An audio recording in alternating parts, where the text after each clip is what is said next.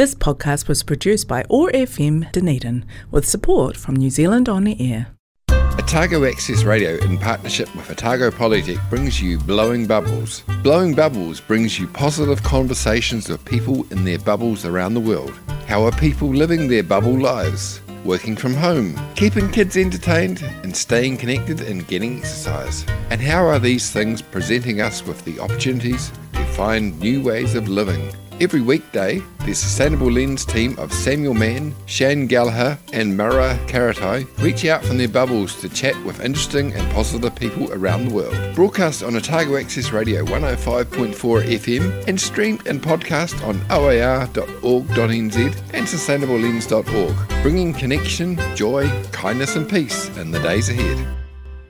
Welcome to Blowing Bubbles, positive conversations with people in their bubbles, their safe spaces around the world. I'm Samuel Mann in Sawyers Bay, Dunedin, and I am joined in Whakatane by Mawira Karatai.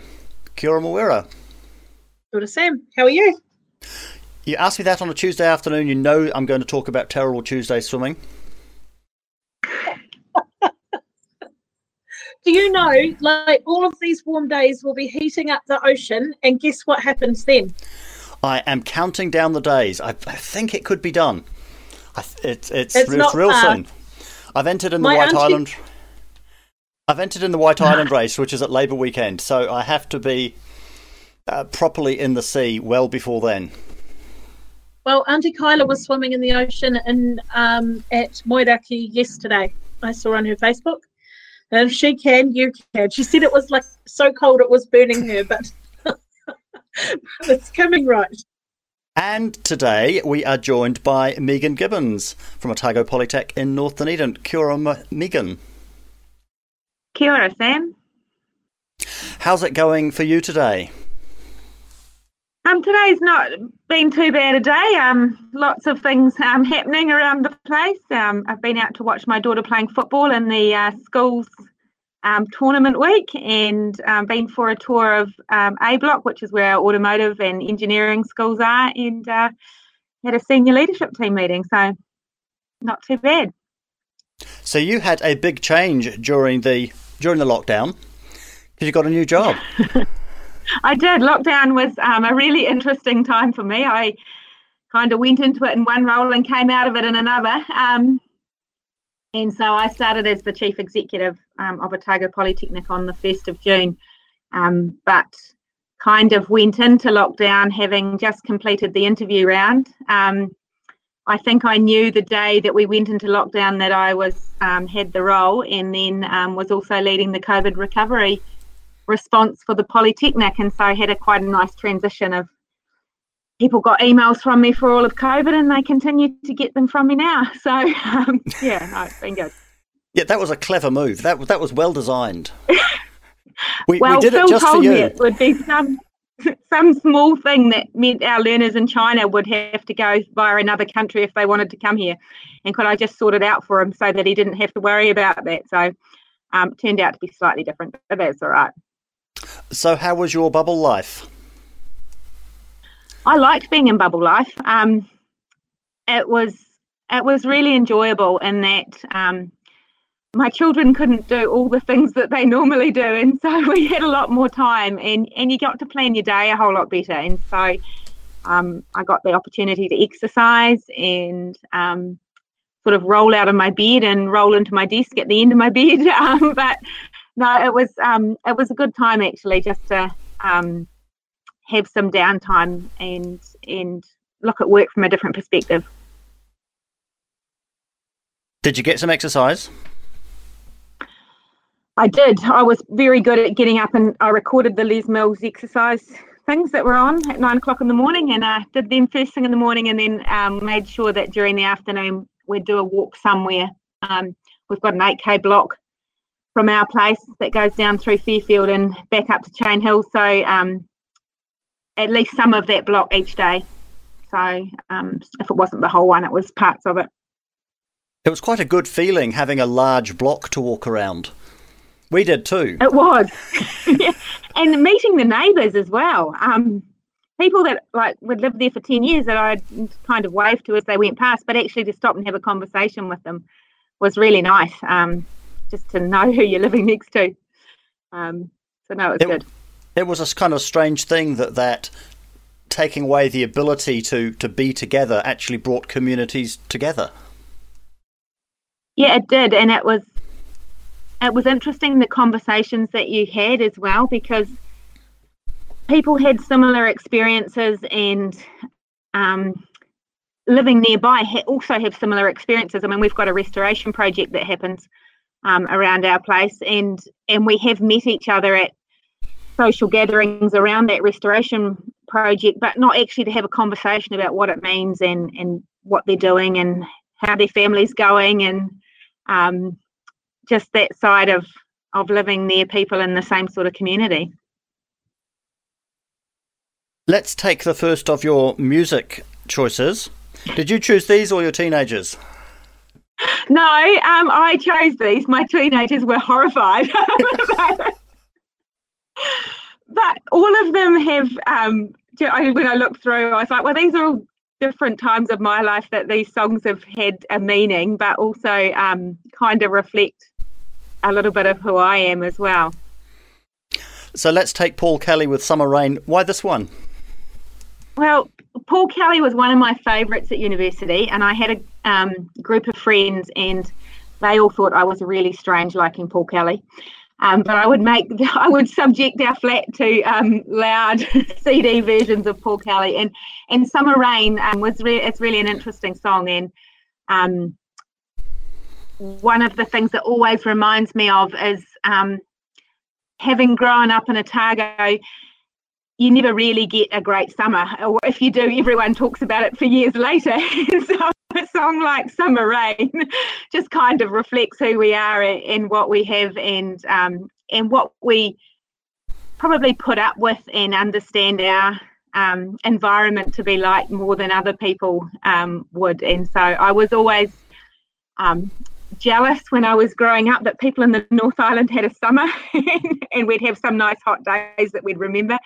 However, having lived in Auckland now, I know that they have summer rain too. in fact, they have probably more summer rain. So, um, for me, Paul Kelly was part of my university um, life, and um, and sort of was a time that was a little bit probably free and easy, and not a lot of boundaries, and not a lot of um, people that you had to justify yourself to, um, apart from maybe your lecturing staff, but um, it was probably a time of exploration and understanding. So um, it's always when I hear it now, I always think back to um, that time as well.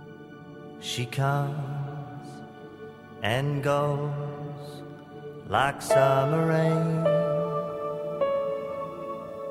I wait all day for summer rain. And when she comes, I smile again. She cools my brain like summer rain.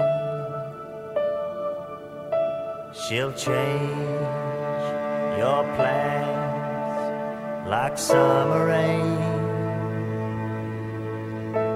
I raise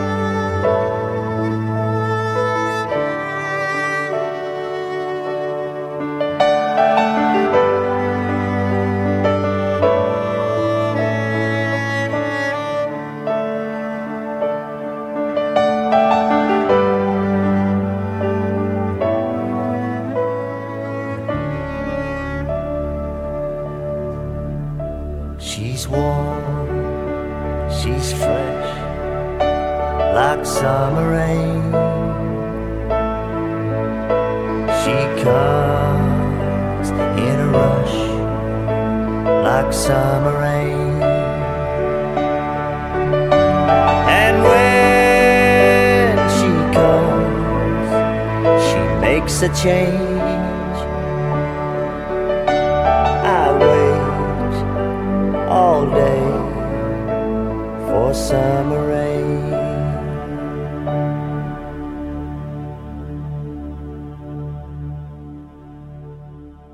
Of course, the joke about Dunedin's climate is that if you don't like Dunedin's climate, you just wait a few minutes. yeah. Or you just let everyone else re- think that they think what it is like, and it, really is horrible, and then they'll never move here. Um, so it is. I mean, having had a couple of um, days in the twenties, um, it is rather nice. And but I'm sure that there's still some more bad weather to come, just to remind us that um, spring's not quite here yet, um, and winter hasn't quite gone away. So, yeah, I, I think you appreciate the seasons um, living down south. In your spare time, you're an athletics coach, so you'll be well used to carrying on ignoring the weather. Well, you have to really. Um, if you only trained on dry days, you would never be a top athlete, really. so, um, I think the weather the weather is what it is, and so um, you have to be able to understand and and work in different environments. And I can remember um, at high school winning in New Zealand secondary schools in Eden, and all the other athletes finished absolutely appalled because it had been blowing a gale down the harbour and where the old Kelly was, where the um, warehouse is now, it was um, great big headwind and they'd all kind of got to that first corner and gone, this is way too hard, but it was just what we did um, day in, day out. So, um, yeah, but, it is what it is, and um, you just learn to cope with it, really. So, Um, talking I grew about up on a farm, and oh, sorry. talking about changing plans, the the Polytech's plans have changed a lot. We've managed to move online and then back offline. We have, um, and hopefully not back online, but um, we have had a lot of people that have managed to cope teaching online. Um, and some of our lower level programs, our level um, three and four certificates, have requested please no no more. Um, but um, they've come up with new ways of teaching and new innovation, which is just fantastic. And um, for years, we've been trying to encourage people to um, blend their delivery, and this year it has happened a whole lot more. A number of our bigger programs have kept some of their um, lecture material online now, and they're not going to go back to face to face for all of it. There will be some still. Um, and a lot of our programs have also looked at how they structure their tutorials and whether their tutorials are their face to face and their um, learning material was on an online platform. So, really great innovation that's um, been forced upon them. Um, and but that's often how we get change is when the circumstances change to an extent that actually you have to change because the environment's not what it was. Um, I think there's some um, learning that's happened, and from our learners' perspective, in some areas we need to do better, but um, in some areas we've done fantastically, and so um, it's created a real change in in education, really, and even reading the stuff coming out internationally, people want to stay like this. Um, so, and what that value looks like. I think, as you say, it's really highlighted that the education is really about relationships and not content.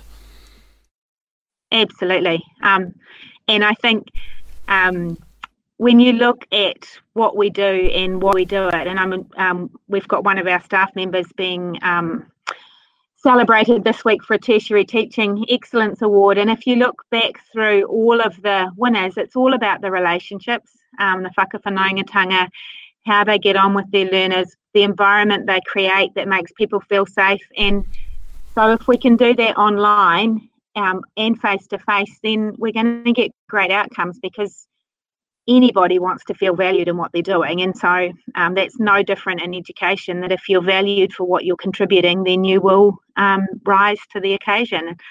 I've just been over in A Block um, talking to some of the electrical um, students that are studying electrical engineering, and one of them came up to show me what it looked like on the board when you drew it.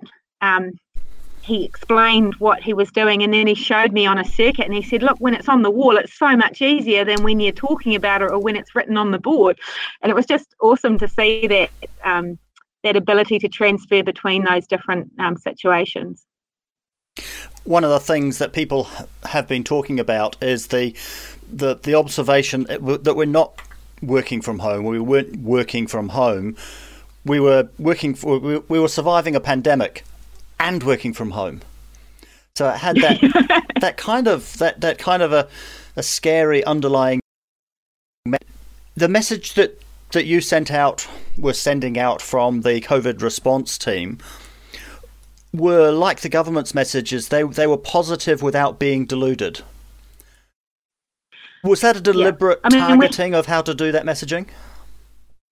Well, it wasn't. It wasn't. It was actually we have to be kind to people. We have to understand the situation that they're in, um, and and that their life isn't normal. It's not what they're used to. They may have kids running around. I think we've seen a lot more of people's families um, over COVID, um, and they've got other things that they're challenged by, and so do the best that you can do in the circumstances. Ask for help if you need it, um, and we've got support services available if you really are struggling. Um, and it's interesting because my husband's a primary school teacher, and so I would hear at nine o'clock every morning 30 excited voices in my lounge all talking to him. After about three or four minutes, he'd put them on mute, tell them what he wanted them to do for the day. They'd have another 15 minutes of high excitement, and then we wouldn't hear from them again till the next morning. Some of them did the work and some of them didn't. It was around their circumstances and what was working for them. Um, and it was really nice to hear that, but to see it as well. And then my son's year 11, and I think on their final week of lockdown, when, when we knew we were coming out, um, he burst into tears one day and he said, I don't want to study online anymore. My teachers don't know how to do it. and, so, um, and it was and it was around a maths problem. So we sat down and did that together. But um, it really was the change, how people were coping with the change in circumstances because they couldn't do anything else. The pandemic and the regulations were requiring people to be at home as much as possible and um, and to keep working and and we had learners that needed attention and um, support during that time as well. And so, for some people, their circumstances meant that supporting others really just was the thing that toppled them over, um, and how we support them as an organisation became really um, challenging at times. But yeah, the message just had to be clear and um, and considered and not too much. A lot of the learners didn't like how many messages I was sending out. So in the end, we just said, talk to your academic staff. They're the ones you need to have the relationship with, or I can have the relationship with our staff. So um, it's it's meeting the needs really. I think one of the things that this has shown is that that be kind message has got legs. It, it's not just like a you know have a nice day, throw away thing. It actually can be the basis for how we run things. Do you think? Yeah, absolutely. What, what do we need yeah. to do to make it stay? I think people have understood um, what impact they can have on others, and I sometimes we forget that. And I know often in education and health, we know it or we think we know it um, because we're dealing with people all the time.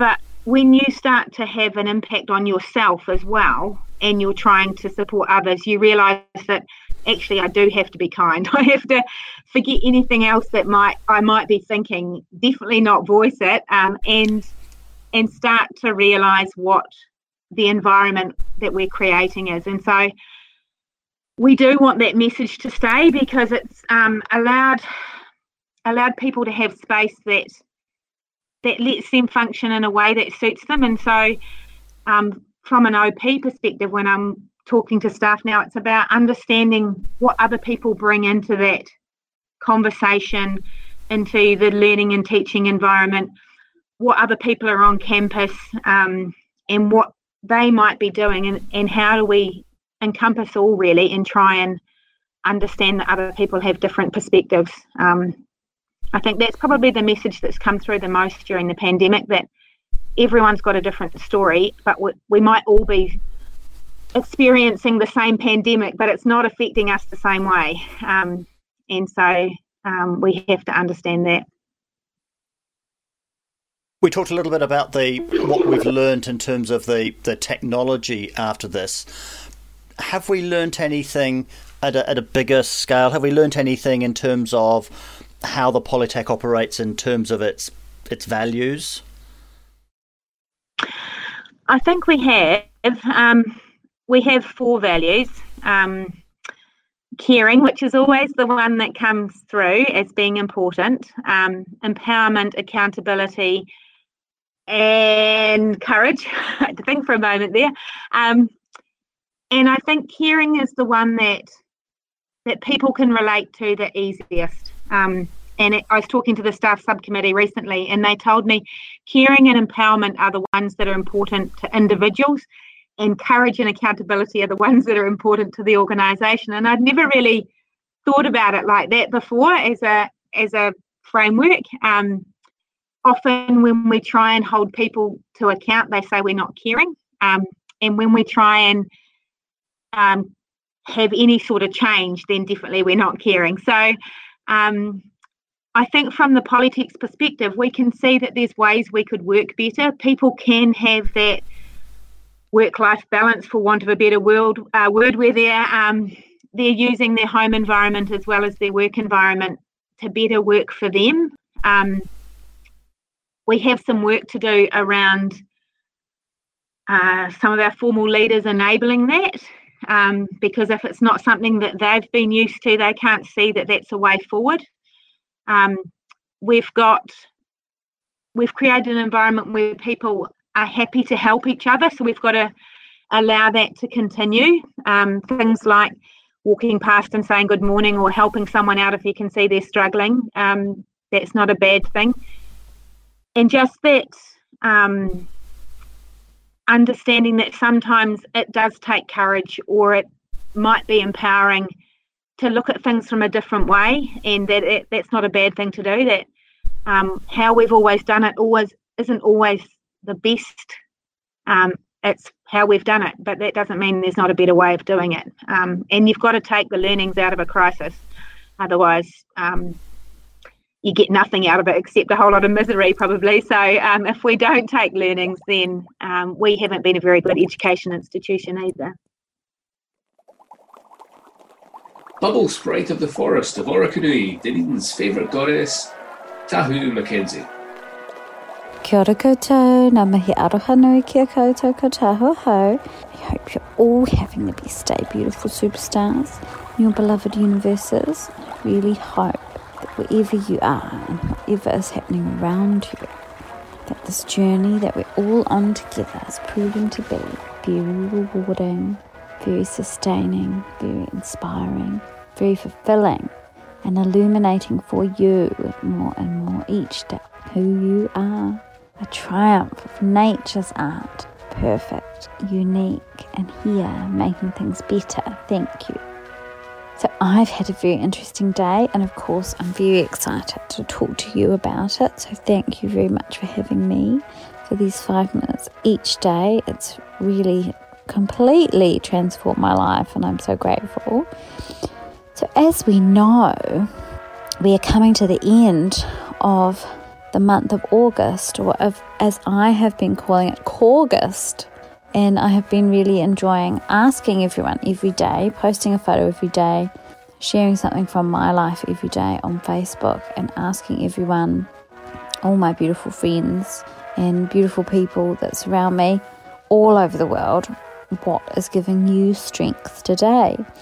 And of course, this started as a part of a motivational campaign for myself and all the bar babes in terms of doing core exercises, but because of my mystery fever healing adventure, it has in fact transformed into referencing, of course, the core of our beings what is bringing us strength, what is inspiring us, what is reconnecting us with who we are and what we can do.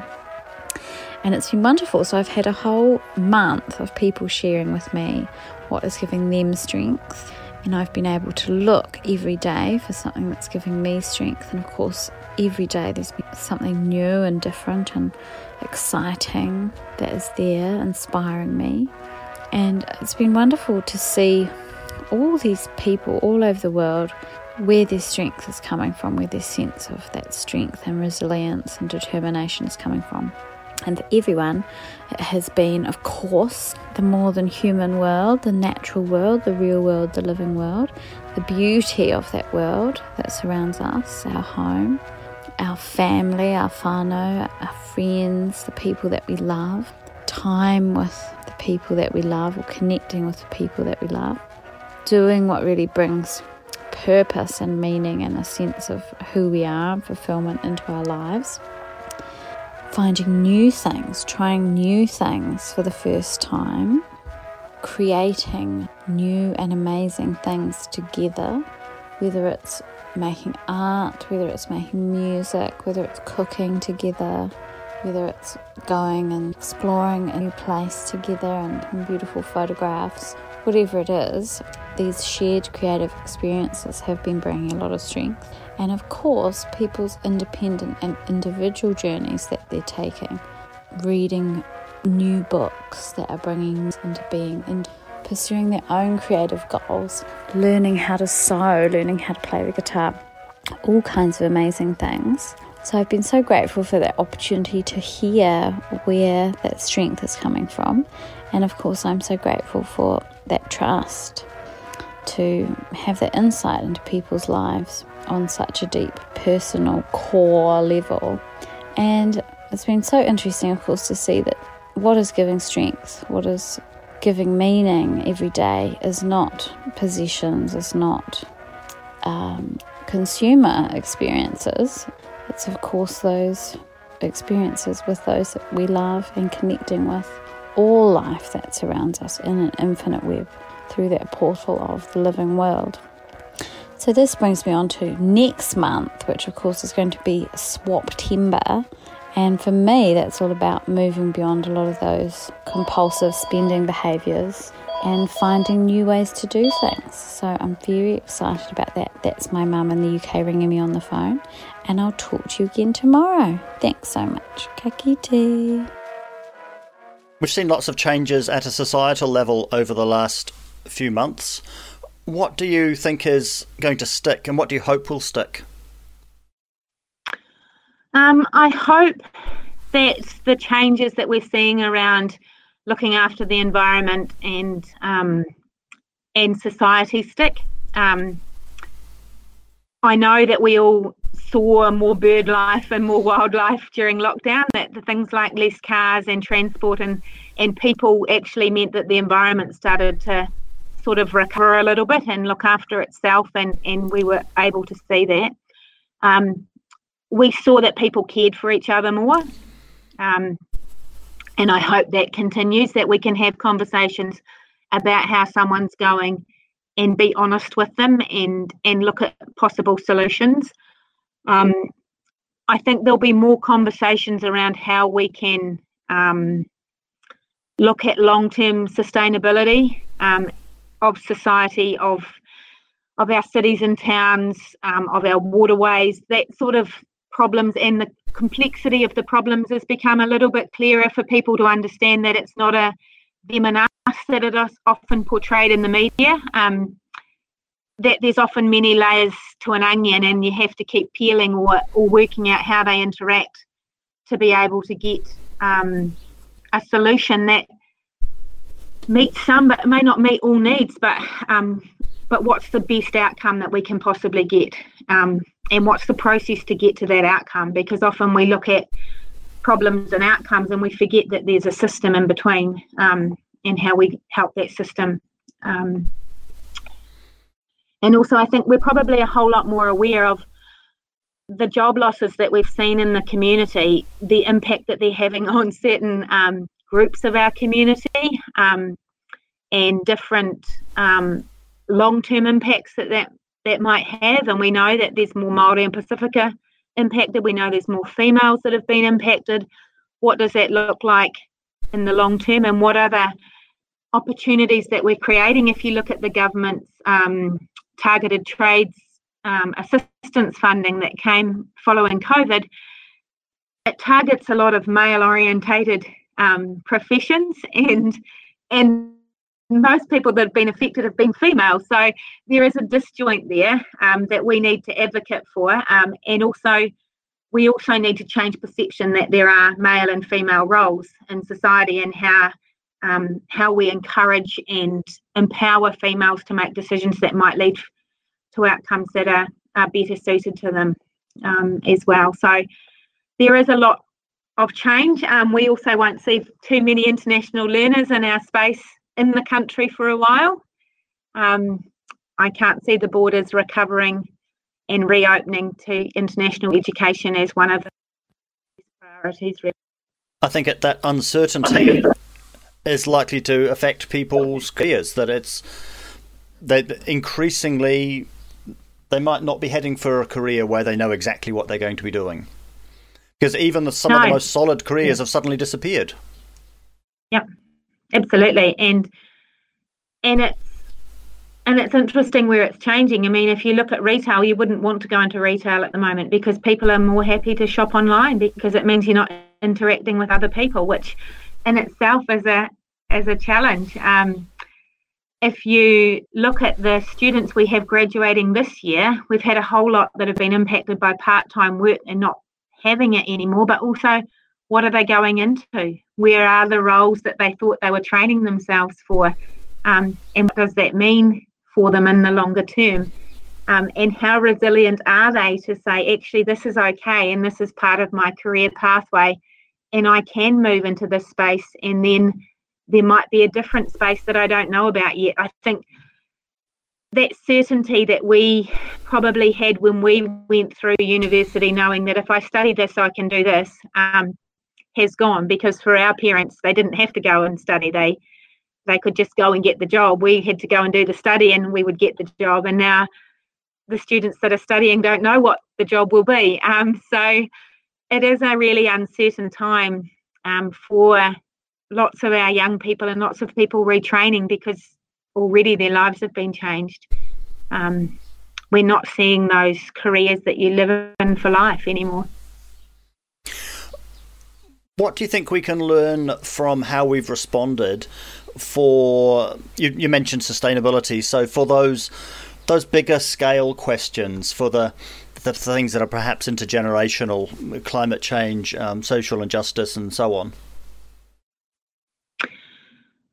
I think that there is lots we can learn from it. Um, if we look at climate change as an example, I think people are starting to be less tolerant of behaviours that were just seen to be normal in the past. Um, and and if we use tourism as an example, um, if you look at what's happened to Queenstown with COVID and and the continued reliance on people coming in and spending money, um, and having an experience um, in that environment, there's now a reset starting to happen that says, well, actually, what is the experience we should be providing? Um, what impact does that have on the environment if we do do that long term? Um, and how do we support people that this is their role and actually we can't have a steady stream of people doing it hour in, hour out? Um, what are the alternatives? What um, what systems can we put in place that might, allow for that some of it to happen in the future, but not all of it? Um, and what impact does that have on our waterways and rock faces and um, landscape and infrastructure that we keep creating? Because um, if you look at Queenstown, it's probably a social nightmare. There's not enough housing. Um, there's people on their full extremes of salaries. Um, they're so reliant on money coming in out of region. There's nothing in region that supports um, it as a as a place. Um, if we look at social justice, we've got I think we've got more tolerance of people in their different um, background and what um, they are bringing into the situation. That it's not all the same. Um, and if I speak to my father, he believes that there's sort of clear boundaries that people should be within it. But I, as a society, I think we're starting to question that and actually um, look at, at what's happening and and how we can lead in that space and what New Zealand's small enough that um, we've shown the world we can lead in things, um, but we're also agile enough that we can make some of these changes that others wish they could. Um, so we have to use this opportunity really, otherwise we're going to be back where we were, um, and and there won't be the change that we need to have. Um, and if I think like even the RCE, our tourism project before COVID was how we would get everyone out of Queenstown if the Alpine Fault went. That was their big sticky problem.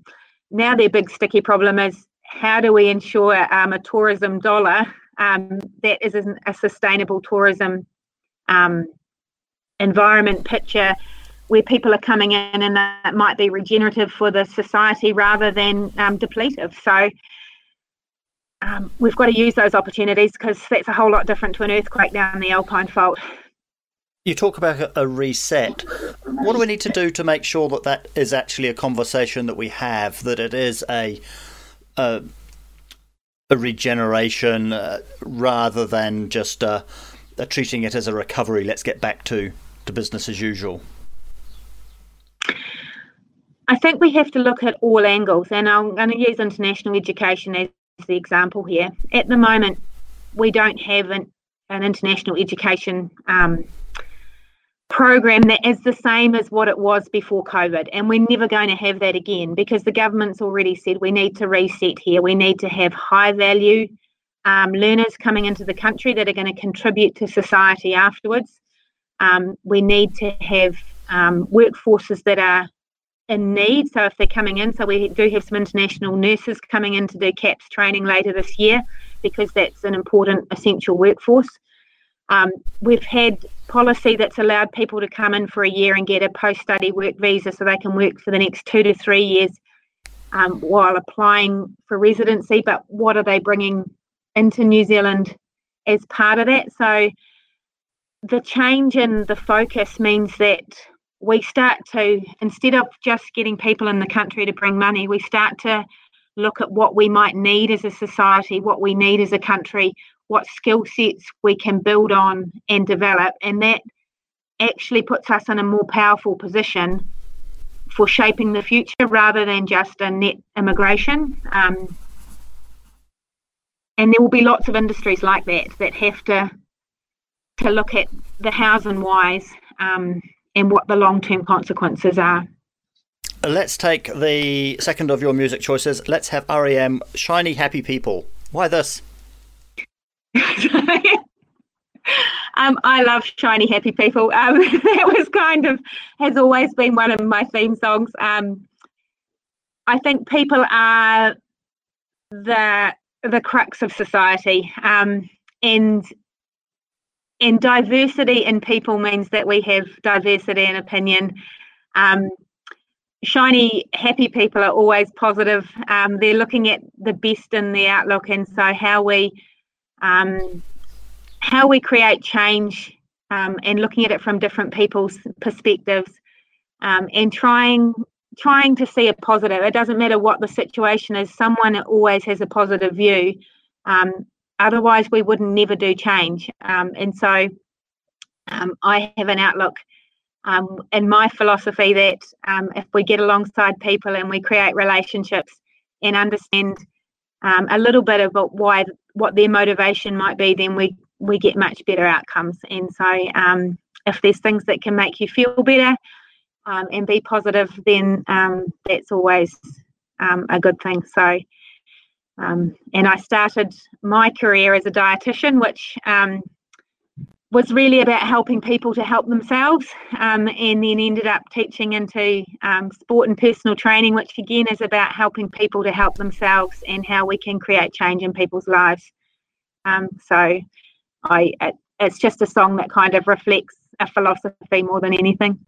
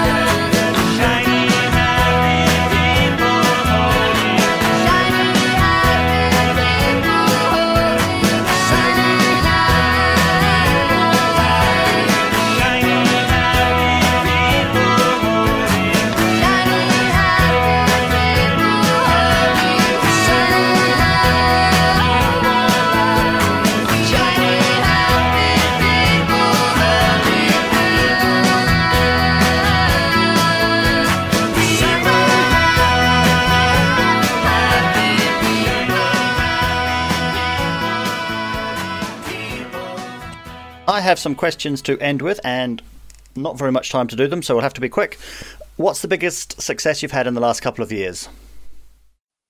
Oh, that's a bit of a hard one, Sam. Um, I think actually, when I look back on this year, um, it would have to be the way that um, the staff responded when I told them we were being locked down um, within 24 hours and to please get everything ready to go online. We would um, we'd move our holidays forward and then we would all go. And I think the staff just responded amazing. Um, and and we had pretty good outcomes overall. And this that clear communication. That was at that point probably sort of mid to late April. I went actually we've done all right here. Um, so that would be one of the best successes I think um, over the last couple of years.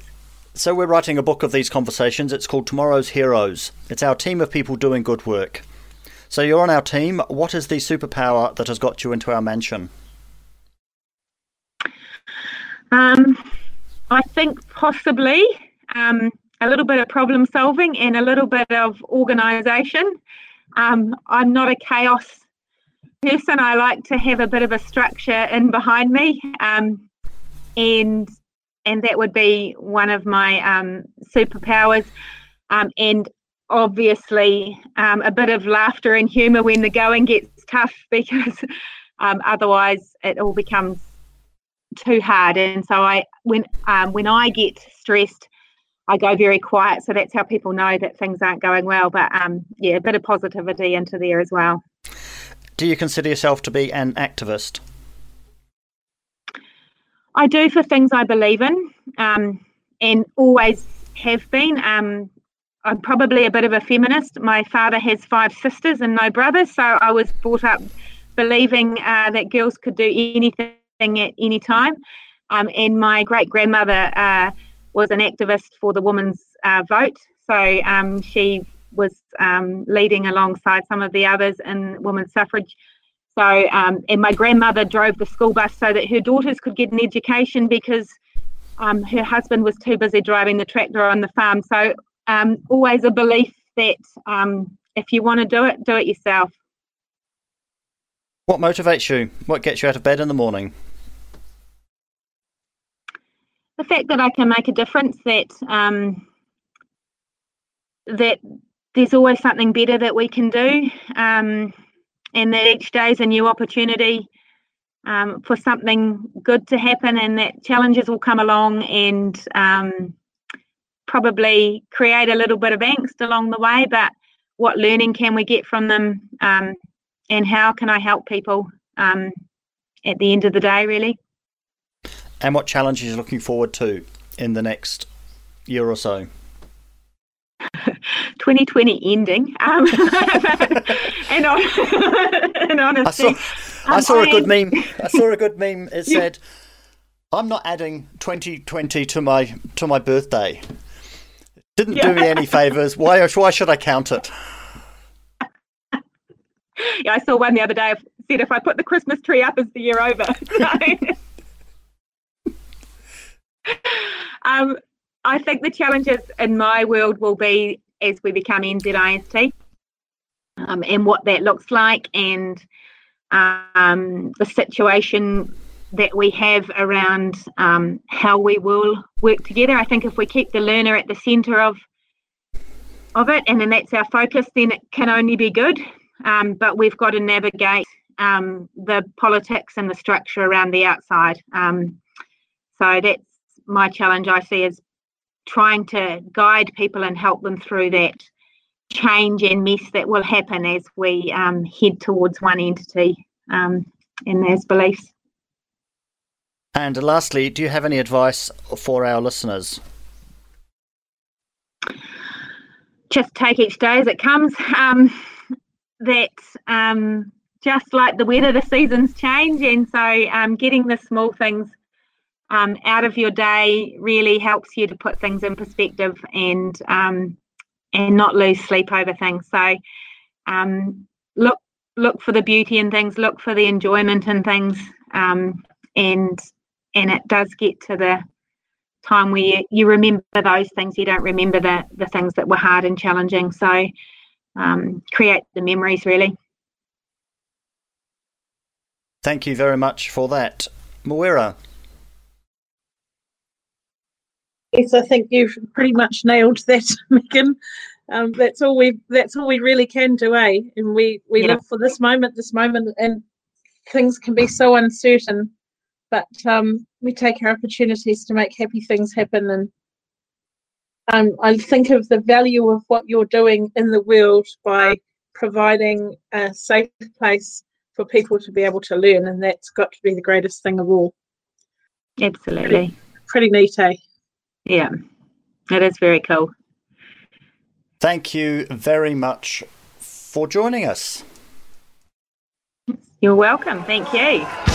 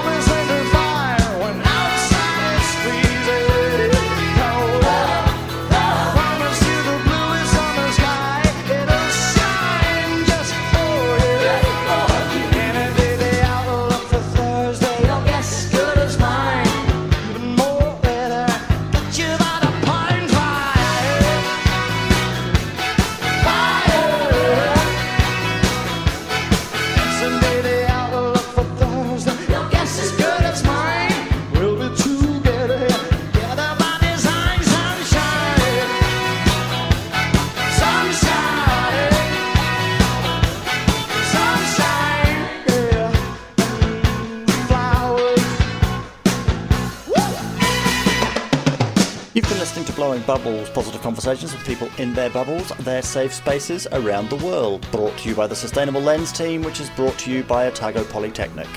We're broadcast on Otago Access Radio every weekday afternoon at 3 and streamed and podcast on oar.org.nz. You can find us on Facebook and subscribe wherever you get your podcasts. We had a contribution today from Tahu McKenzie. We're listening to DD Smash Outlook for Thursday. I'm Samuel Mann in Sawyers Bay, Dunedin, with Mawira Karatai in Whakatane, and in Dunedin North, the Chief Executive of Otago Polytechnic, Megan Gibbons. We hope you enjoyed the show.